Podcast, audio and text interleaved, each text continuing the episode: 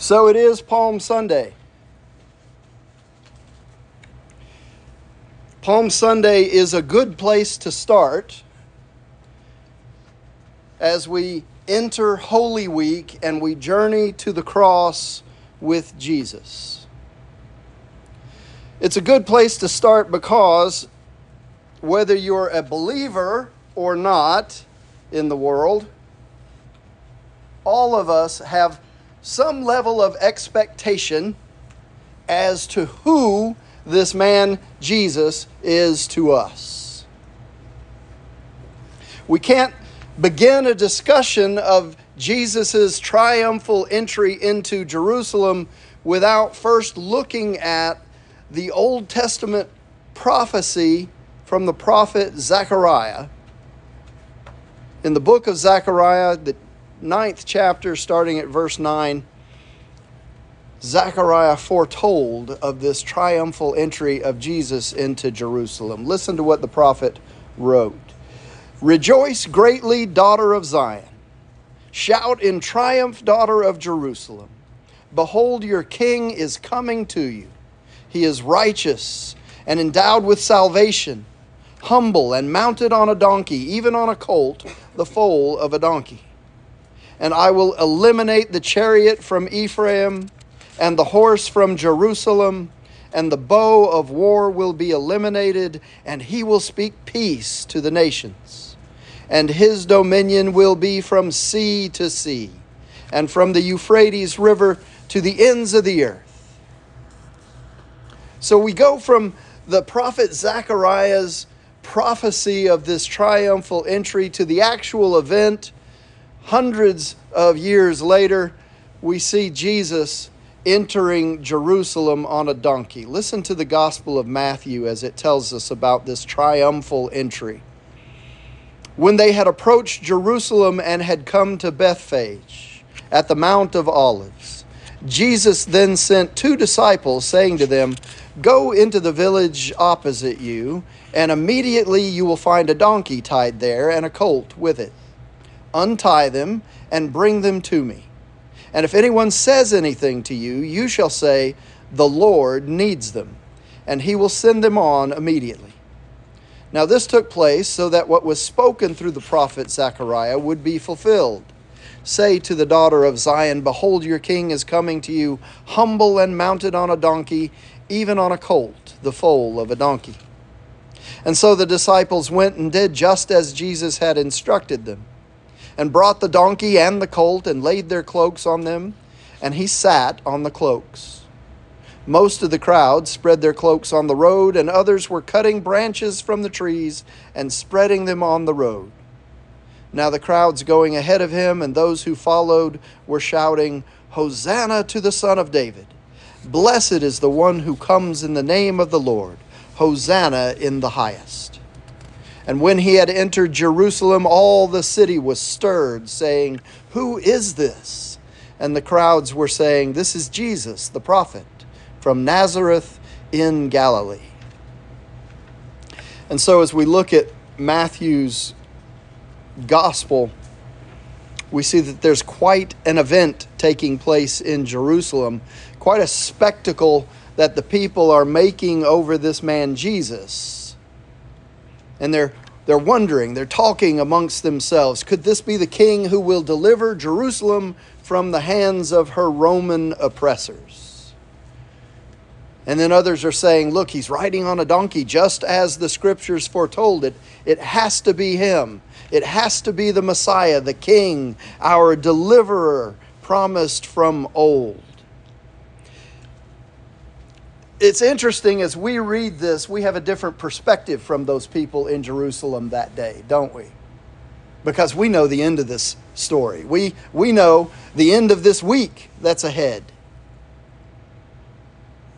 The shouts of, of praise and of joy are soon going to turn into shouts of anger and disappointment and frustration. Because what the people didn't understand, what you and I have the benefit of looking in hindsight, is that this is not an earthly king that they are celebrating. not an earthly king at all. Listen to what Paul wrote about him in Philippians. Have this attitude in yourselves, which was also in Christ Jesus, who, as he already existed in the form of God, did not consider equality with God something to be grasped, but emptied himself by taking the form of a bondservant and being born in the likeness of men and being found in appearance as a man, humbled himself by becoming obedient to the point of death, even death on a cross. For this reason, God highly exalted him and bestowed on him the name which is above every name, so that at the name of Jesus every knee will bow of those who are in heaven and on earth and under the earth, and that every tongue will confess that Jesus Christ is Lord to the glory of God the Father. And we read that, and we know the story of what happens over that week after Jesus enters Jerusalem in, on the donkey. He quickly ends up in the hands of the Romans and the Jews and is crucified.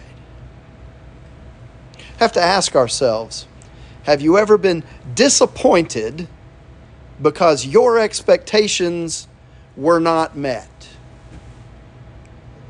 Have you ever been discouraged because what actually happened was not anywhere close to what you had expected to happen? You know where I'm coming from? You ever have an expectation and reality doesn't meet the expectation? If that has happened to you, what was your reaction? Did you become angry or frustrated or depressed? Did you want to lash out at the source of your shattered expectations? Did you want to blame someone for your disappointment? Or is that just me?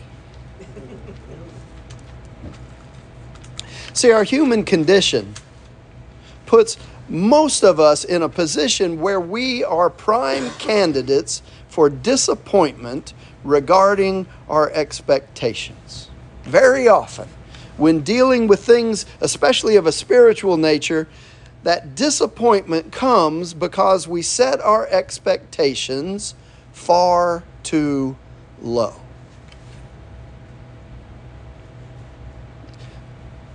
we make God smaller than his capabilities.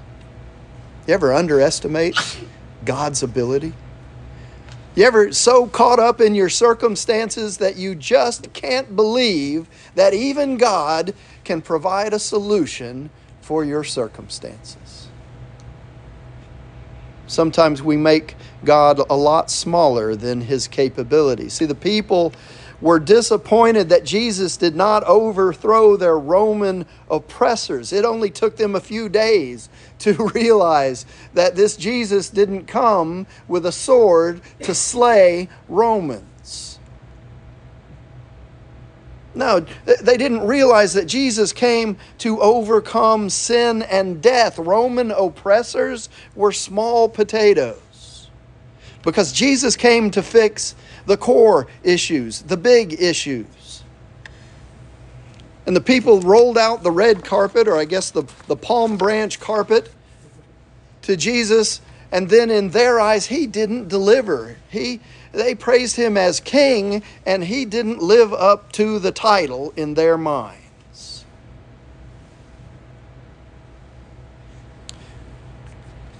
As, as Christians, for, for most of us, Palm Sunday is a bittersweet celebration. What do I mean by that? Well,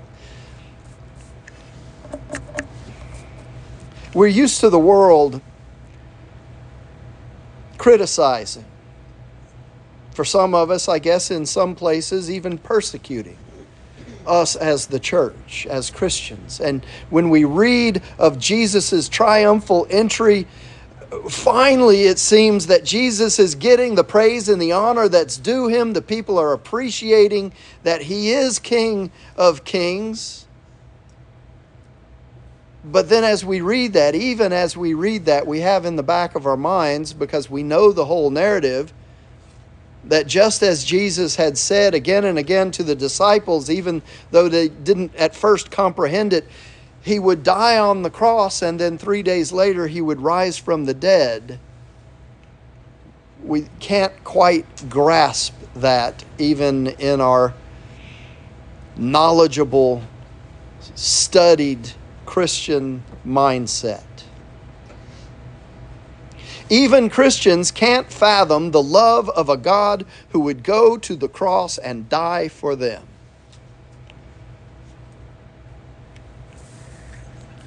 And so on Palm Sunday, we have to ask ourselves are we able to let go of our human expectations long enough to consider ourselves the way that Christ thought of himself?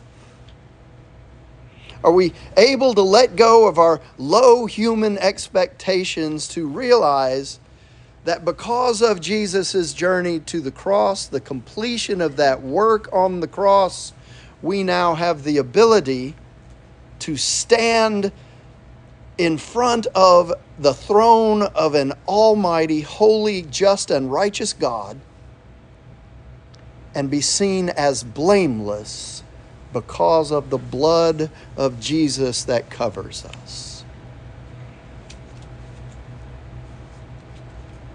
You have to raise your expectations of who Jesus is in order to realize that great gift that He has given us. You have to think of yourselves the way Christ Jesus thought of Himself. He had equal status with God, but didn't think so much of himself that he had to cling to the advantages of that status no matter what. Not at all. When the time came, he set aside the privileges of deity and he took on the status of a slave. He became human. And having become human, he stayed human. He didn't vacillate between divinity and humanity. No, once he was born in the manger, he stayed human. And it had to have been an incredibly humbling process.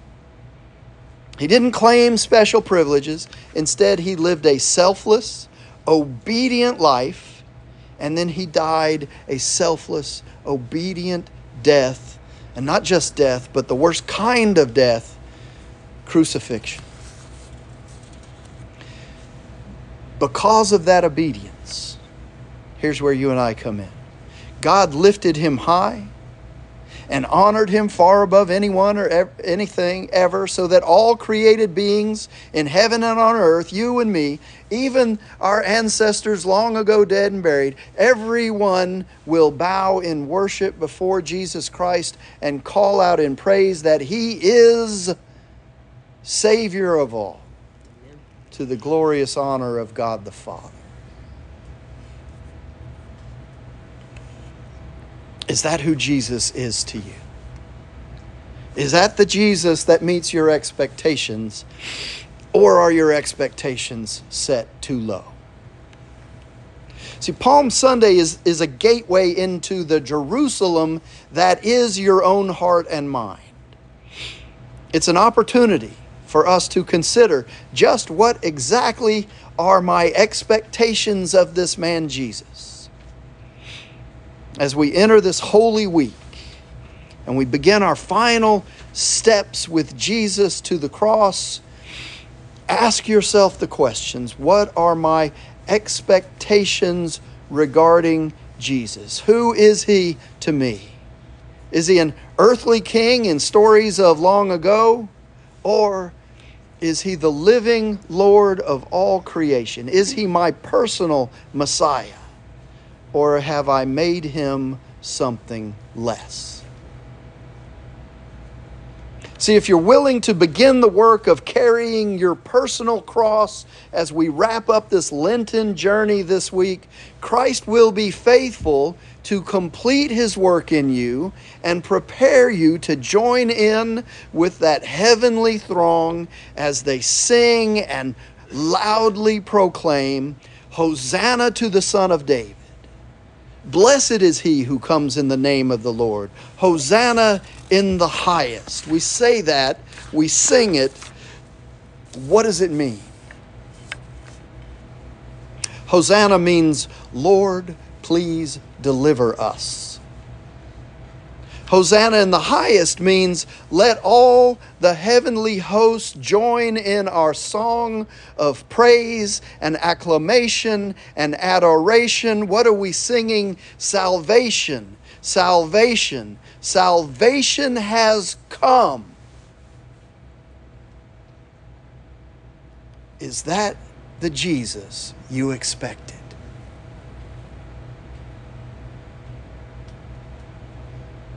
Is that who Jesus is to you today? Is he your Savior?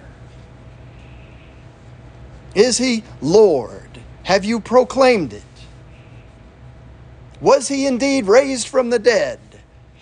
Do you believe it? If you do, salvation has come for you. In the name of the Father, and the Son, and the Holy Spirit. Amen.